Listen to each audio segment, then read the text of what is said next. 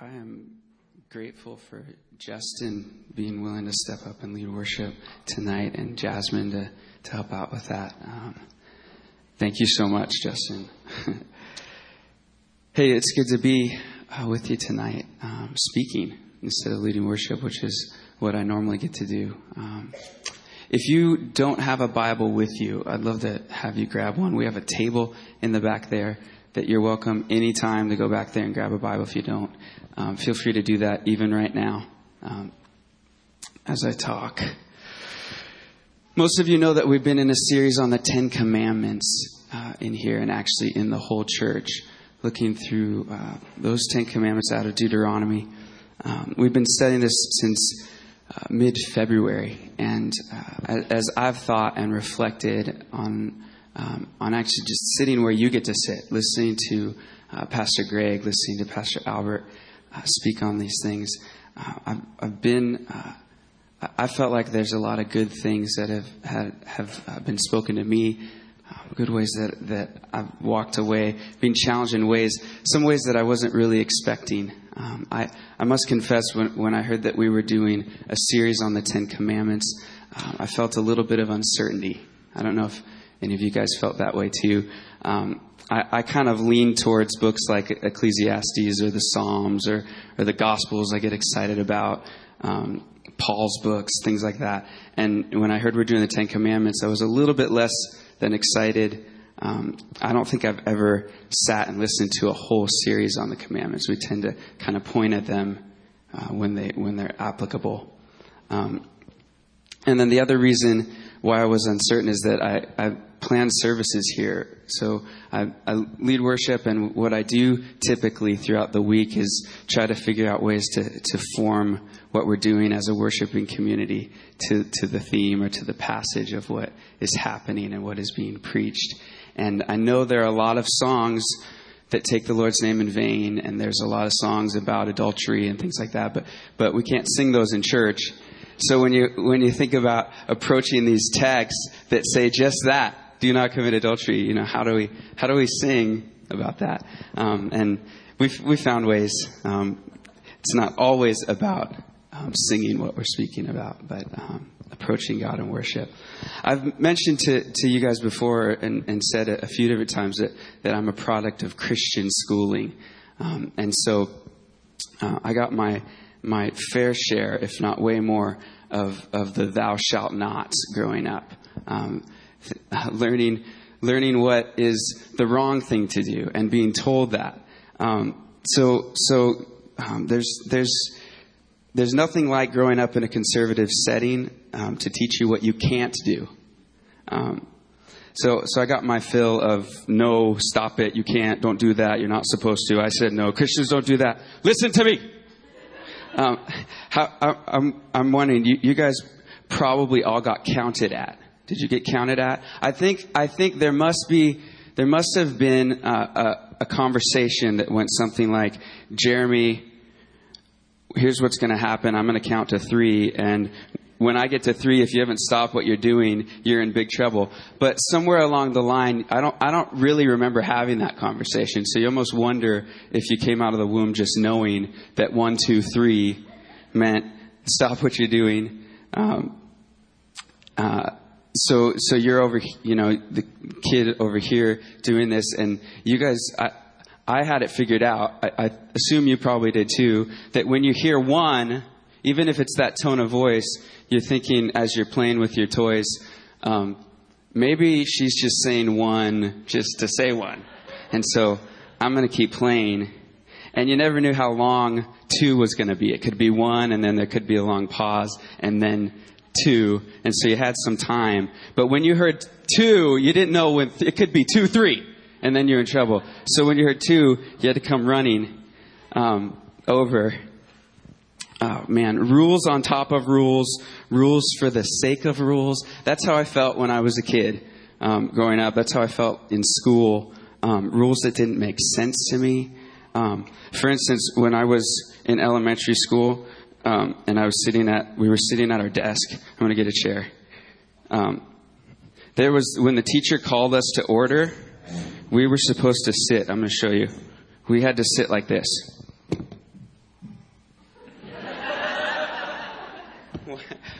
Why? I didn't get it. But if you didn't sit like that, and and I always wasn't, I wasn't always paying attention to everything that was going on. So if you didn't sit like that, the girls were really good at that. Um, me, I was goofing off all the time. Um, and uh, I got in trouble. I got in trouble a lot because I was kind of given the label of daydreamer. Um, so when we were sitting in class, uh, I was often looking elsewhere, um, and my teachers thought I wasn't listening. So I got in trouble for not listening the right way. So I should have been looking at my teacher, and that would show um, she or he that I was actually listening, but instead I was looking off in other places. I got sent to some special classes because they thought I had listening problems, and then they found out that really I was just being sneaky. I was looking over here and listening, so I knew all the answers. Um, and and sometimes our the the rules I, I remember that the rules were being sneaky, like rules that were really getting at something else. Um, and I think you figure that out even at a young age. It's it's kind of like I think when you figure out that who can pick up the, your toys the fastest or who can be quiet the longest, that those really aren't games. That they're really they're really for some other reason. Um, so I I reacted uh, at you know too many rules, um, exorbitant amount of rules, um, and then I remember wanting these rules to be explained to me and getting to a point where I thought I could understand adult explanations for some of these rules, um, and still feeling like I was getting the, the child explanation for rules, um, or um, you know because I said so. Um, and in Christian school, it's because God says so, and because the Bible says so. So you see, I've got baggage. I've got baggage. So when, when we approach this, when we approach uh, the Ten Commandments, then it can seem like God's because I said so list. Um, and what I think we've come to find as we've been walking through uh, these commandments is that they're not just because he said so, they're not, these thou shalt nots um, are really uh, a way to, to freedom. They're not designed to limit us um, so that if God says, don't stand in this square, um, really what, what he's giving us our focus is not on just don't stand on this square, but that there's all this other place that we can go. Um, and I hope that's, hope that's where we've been pointing you um, throughout this series. Um, God is not trying to be sneaky with us. Um, he truly desires for, for life to go well for us. Um, and, and that's what he says. Let's, let's look at this passage. Because um, I, I think what we are being called to is to trust these words that he says, um, trusting that uh, that he wants what's best for us, trusting that that's that's true. Um, so, if you would turn to me, Deuteronomy chapter five again. Oh, the Bibles are all gone. I can see the table. So, if you don't have a Bible, look on with somebody. Um, Deuteronomy chapter five, fifth book in the Old Testament. It's right between Numbers and Joshua. I'll give you a moment to turn there. Chapter 5. And look with me starting in verse 4. Verse 4 says, The Lord spoke to you face to face out of the fire on the mountain. Skip down. And he said, verse 6, I am the Lord your God who brought you out of Egypt, out of the land of slavery. And then we see the commandments. Move down to verse 21. We see the 10th commandment we're talking about tonight. You shall not covet your neighbor's wife. You shall not set your desire on your neighbor's house or land, his male or female servant, his ox or donkey, or anything that belongs to your neighbor. And then jump with me down to verse 29.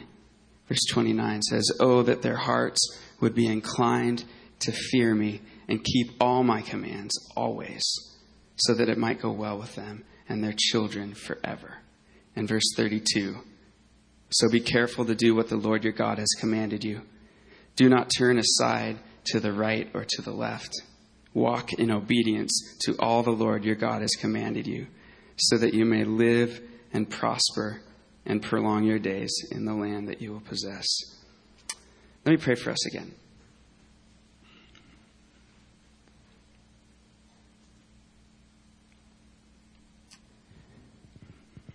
God, as we open your word, as we look um, directly at, at these things that you want for us, um, Lord, we ask that you would that you would teach us, that you would reveal um, the ways that we have turned right and left, um, that you give us right understanding, Lord, and that you would build in us, not just now, not just in these moments, but that you would continue to build in us uh, trust Trust that your ways are right. Trust that we can follow them. Lord, I that you use my words, that they would be your words. In your name we pray. Amen. Amen. Jack, can you put that verse? I want to take some time just looking at this one command here that we're talking about tonight. Um, and we see what we see here is you shall not covet which is the main commandment, and then it gives you these things that you are not to covet. Um, and yet, if you see on, on your, your uh, handout thing there, you'll see that, that the title of the message for today is Be Content. Um, and so, what, we, we call it Be Content because we believe that this commandment has to do with contentment. Um, that uh, it's contentment with having God before anything else in our lives um, which is in fact pointing us all the way back to the first commandment, but also contentment with everything that God provides in our lives. Um, that this idea of coveting, uh, contentment is, is kind of its opposite. Um, and uh, like I said, pointing back to the first commandment too, which says, You shall have no other gods before me, um, which is the foundation for all the other commandments. Um, that first one. It's the, the proper understanding of um, and the proper response to all the other commands. Um, first things first, God first. Um, and as we get to this, uh, this commandment, it's, it's uh, pointing us to um, this idea of discontentment, um, of dissatisfaction, selfishness, even, even pride. these uh, away from what God wants for us. and uh, in, in a sense, this is pointing us to how we break the other nine commandments. Um, that our, our dissatisfaction, um, it points to, points to the motives that are in us. Um, that as we have this desire, uh, that they work against and they can lead us into all nine of the other commandments, breaking them. Um, I, think an important part of this is how it relates to, to what goes on inside. And here, this commandment is really directly pointing us to something that is inside. Um, let me illustrate this. Um, have you ever been called a smart aleck before? Smart aleck. I don't even know what that means, smart aleck. Um, but I've been called one often. Again, here's my baggage coming out. Teachers, um, my, my parents. I've deserved it most of the time. I remember this one time that I, I, was in high school, and my buddies in high school, we were all smart dogs. Um, we were hanging out in front of the teacher's lounge one day, and I have no idea why we were hanging out in front of the teacher's lounge. Um, we didn't have a very big school, so we were in front of the teacher's lounge, and my buddy, one of my friends, said something that was really funny. It was funny. Um, I'm not sure it was the most appropriate thing to say, and I don't remember what it was at all, I promise. But um, it wasn't something, especially it wasn't something you, you wanted to say in front of a teacher or an administrator. And just as he was facing us with his back to the teacher's lounge, so just as he's saying this thing and we're about to start laughing, we're all bracing ourselves because uh, the door opens and our dean, the dean of the school, who is also our counselor, um, opens the door and comes walking out just to hear this statement. Um, and so I remember him grabbing my friend and pulling him aside. And I remember him saying this very adult statement that all high school smart alecks um, love to make fun of in the future. Um, he said, Character is who you are when no one is watching. One of these, you know, very, very fine things that, that later, you know, weeks later, actually years later, we, I'll still see my friends and we'll be talking about who knows what, anything, and we'll stop each other and we'll say, hey, character is who you are when no one is watching. Um, so, so we make fun of it, but reality is there's, there is a little bit of truth to that statement. Um, and that's what, I think that's what this command is pointing us to. Um, things that, things that happen, these are things that can happen when nobody's watching us. Um, no one, uh, no one can see coveting takes place um, when it takes place. Um, it's a sin that's hidden from everybody's eyes except for God's eyes. Um, no one's going to take you to court for for coveting, you know, your neighbor's talents or, or car or or spouse. Um, and yet, coveting is a serious is serious because um, often it triggers the things that that um, the things that we talked about in these other commandments. That um, this this desire, um, and and I want to talk about this desire because this word covet is not necessarily it's not at all a bad word. Um, coveting is it means like longing. It means a deep desire, and we can have a, a desire for good things. We can have a desire for, for the right things. Um, but it's, it's when we have this longing and desire for things that we should not long and desire, um, for things that don't belong to us. That's where it crosses the line. Um, there's two parts as we look more at this verse. There's two parts to it. I think one is relational and one is stuff. So let's talk about the relational one first. Um, it's, it's uh, talks about specifically coveting your neighbor's wife or, or coveting um, a, a, wife or husband. And I think automatically the first thing that we can think of is to go back to Commandment Seven that talks about that talks about lust. Um, and yet, I, I don't think that it's only that covenant can only happen in that area of lust, of thou shalt not commit adultery. And yet, that's an important part of it. Um, one not to lose lose sight of that's definitely wrong, but you can covet in a way that's also emotional. So, not just in a physical way, but in a way that's emotional. Um, I think that this can happen, and I think we could see this happening. Um, I, I, could see, you know, you could see somebody having a conversation with somebody else's um, spouse, and and having having this conversation that they're enjoying while they just walked away from a conversation with their own spouse that is, you know, wasn't so great um, or maybe the uh, patterns in, in this marriage that aren't so great, and you're having a conversation and you think, man, I wish my husband was that sympathetic. Or I wish I could talk as easily to that person. And you don't have to be married. I think single people, um, I think this happens in dating relationships. You might have uh, a friend, your best friend, who has a girlfriend or a boyfriend, and you might find that uh, you have the, the easiest conversations talking with the opposite sex happen with that person who is your friend's girlfriend, boyfriend. Um, I remember stuff like that happening when I was in high school. Um, and I think it's okay for us to want good things in a spouse, want good things in a boyfriend or girlfriend. But where we cross the line in coveting is wanting that person. Or when we have our, our thoughts and our lives absorbed with thinking about that very person. Um, when that's all we can think about. Um, when it starts making us resent our friends, resent that, that husband who's married to that perfect woman in our mind. Um, we get into dangerous things, right? We get into dangerous things. Um, pretty soon we're falling for that person.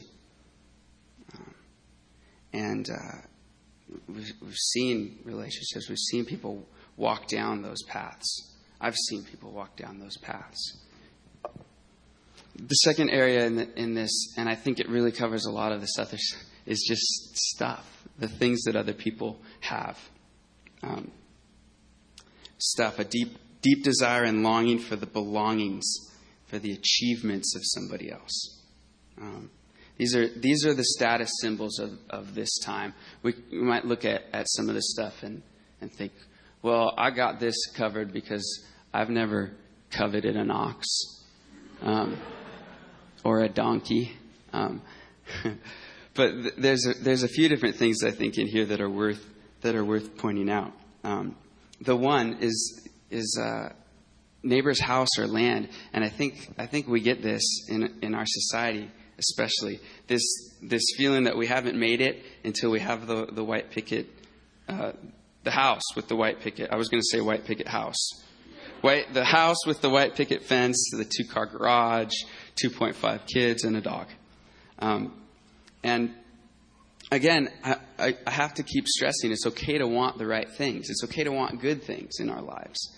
Um, but when we come so, become so absorbed um, and, and wanting a, a, house and wanting property is not a bad thing. I'll tell you, uh, Vanessa and I ha- have been, uh, this is something that, that um, cuts kind of deep with us right now in our longing. We just got married.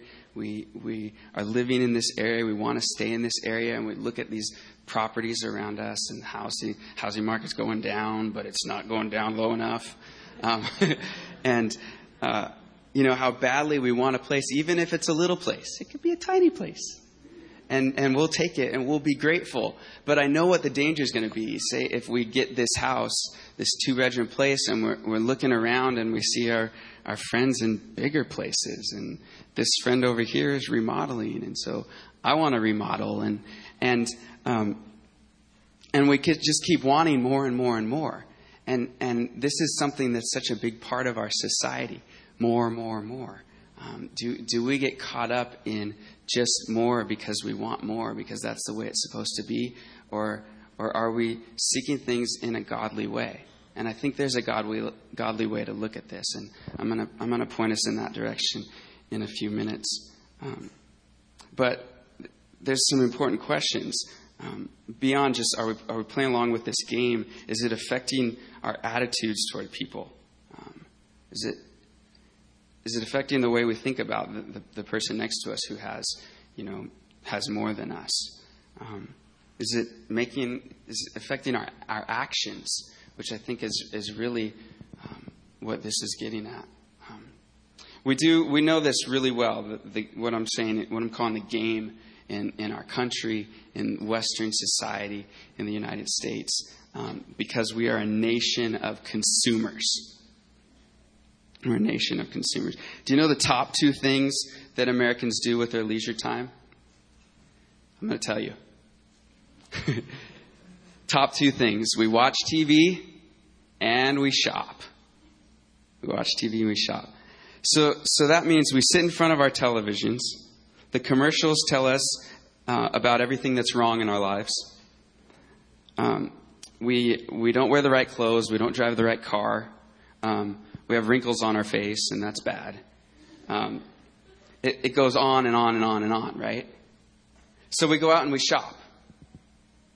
Um, and then we, we buy things, and then we go to work so that we can pay for the things that we just bought. And then when we're done with work, we go home and we watch more TV. And then the TV again tells us how much we suck. And so we go back out and we buy more and, and we continue in this, this cycle. And, and to the extent that, that people work longer hours uh, to keep up, um, they even pick up additional jobs to help pay for stuff. Um, and, and even going into debt to, to just keep up with this cycle. Um, and uh, the, those people out there, the, the uh, the, the businesses, I think they mess with us too. Do you know this? They mess with us. If you haven't heard anything tonight, hear that they mess with us. No, I'm just kidding. I'm just kidding. um, there, there are these two terms that I want to tell you about. One is called planned obsolescence, and the other one is called perceived obsolescence. These, these terms, planned obsolescence is when companies will actually sit down in meetings and talk about how they can make something that will need to be thrown away or that won't last and how long it will take for the consumers. Or what is the let me see if i can get this right. What is the shortest amount of time they can make something work and yet still have the consumer have faith in them as a company faith enough to go and buy the thing? Um, perceived obsolescence means that uh, that they that they make things or the way that they change things um, so that what you have now looks out of style and you're not cool anymore with this thing and so you have to get a new one of these. This is my whole problem with apple. I struggle with apple because i want a new computer so badly but i have an old powerbook and you guys know I'm lame. I'm not cool for having a PowerBook. I need to have a MacBook. Um, they do these. They do these things very purposefully. Um, if you've got some time on the internet, which I think most of you uh, spend so much time on the internet too, that could be up there with leisure time. Um, check out this website. It's called thestoryofstuff.com. The story of stuff. Just keep that in the back of your head. Kind of interesting. Kind of uh, talking about how we can be more green, but I, I, I, think there's some really valuable things, some of the stuff that I'm, I'm some of these stats that I'm throwing out that they said. Um, our economy was built this way, um, structured purposefully to, to draw us into this cycle. Um, right after World War II, the government and, and the businesses um, were trying to figure out how to build the economy, which doesn't seem like a bad thing, right? Economy, good.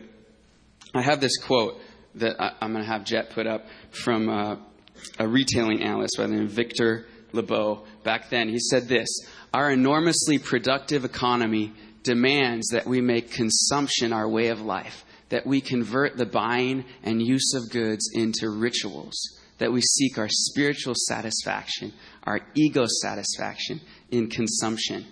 We need things consumed, burned up, replaced, and discarded at an ever accelerating rate. Wow. Our economy demands that we make consumption our way of life. Consumption. Um, we, we've seen this a bit closer to home. Remember, um, remember when President Bush, after after 9/11, do you remember what he told us to do after 9/11? It wasn't pray, it wasn't grieve, it wasn't hope. What was it? Shop. It was shop. Um, so I think the question we have for us here is, is, is how, how, can we live our lives differently um, than, than what's out there? How can we um, break this cycle? How can we be Christians even if we're in this cycle? Um, so that we're not just trying to keep up uh, with this crazy scheme that our world is throwing at us. Um, I don't think it's the life that God wants uh, wants for us. And, and I think we have two examples that we can look at in the book of Philippians. So if you turn, turn there with me. Um, Philippians chapter 4.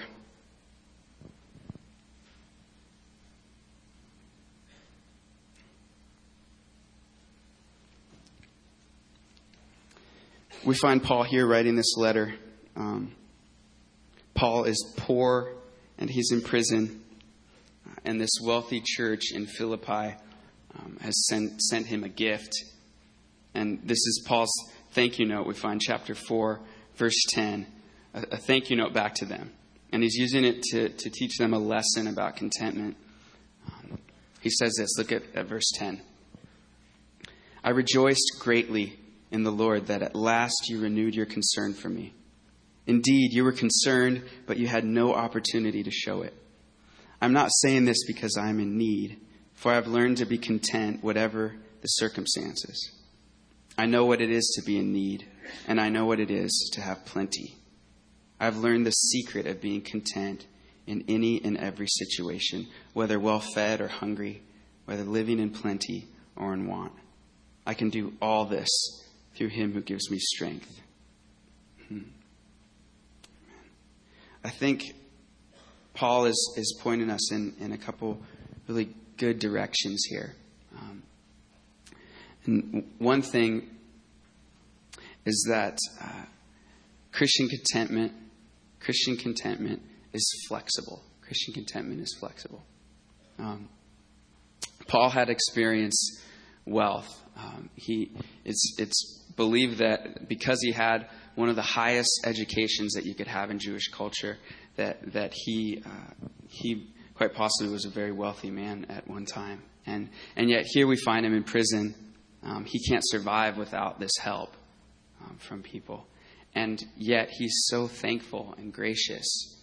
Um, but he also recognizes um, that he's able to be content. He's able to be content with little or a lot. That's what he says. Look at it again. I know what it is to be in need. I'm sorry, back up to 11. I'm not saying this because I am in need, for I've learned to be content whatever the circumstances. I know what it is to be in need, and I know what it is to have plenty. I've learned the secret of being content in any and every situation, whether well fed or hungry, whether living in plenty or in want. He wanted this church in Philippi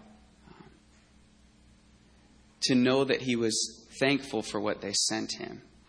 Um, but he also wanted them to, to know that even if he was hungry, um, and we're talking about a, him being in, in situations where very likely this is, this is real hunger, um, hunger that we don't know in our culture. Um, and think this is how God wants us to be. Um, we might think that if we just get this or that, um, if we just have this amount, then I'll be content and then, then I'll be happier. Um, but I think we find that once we get to that spot, um, we're always wanting more. If we're not able to figure out how to be content now, we're never going to be able to figure it out. And God, God wants us to be people who look to Him as Paul does. Um, there in verse 13. I can do all of this through Him who, who gives me strength.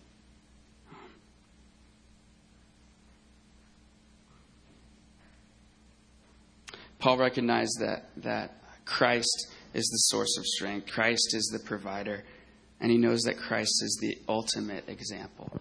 Back up just two chapters with me to chapter 2, Philippians chapter 2.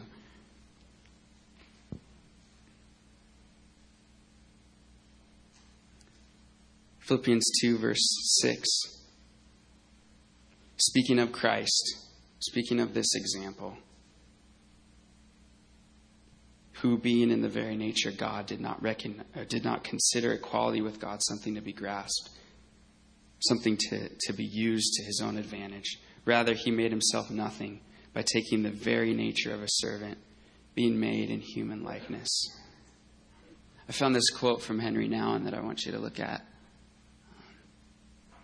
It says this Jesus, the Blessed One, is poor.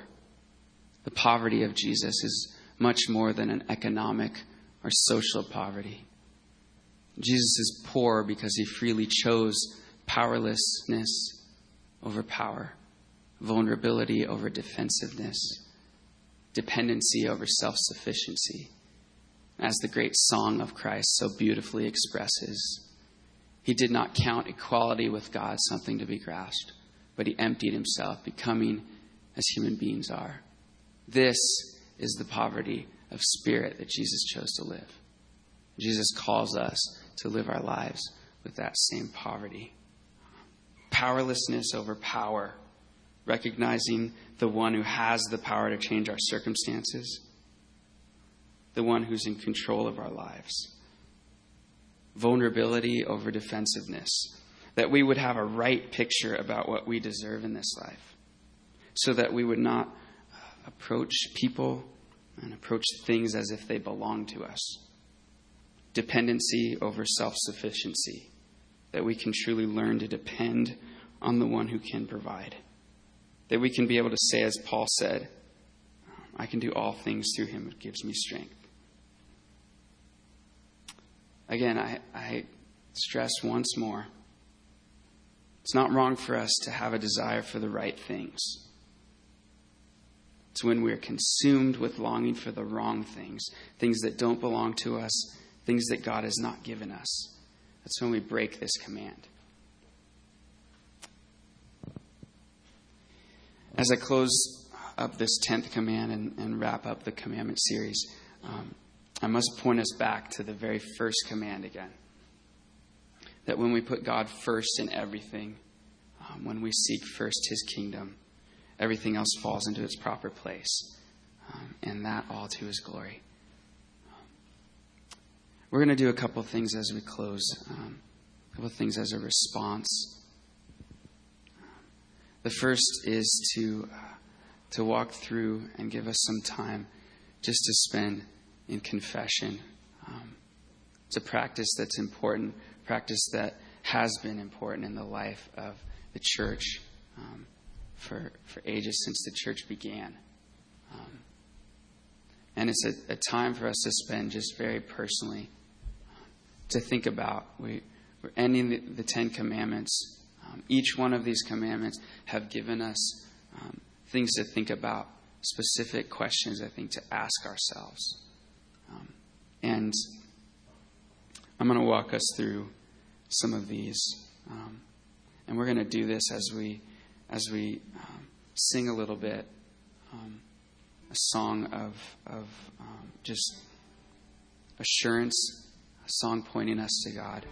Um, and so Justin's going to lead us in singing a little bit, and then I'm going to step up and, and just kind of talk you through, lead you through a time um, for you to just confess on your own, spend some time with the Lord. But let's sing a little bit.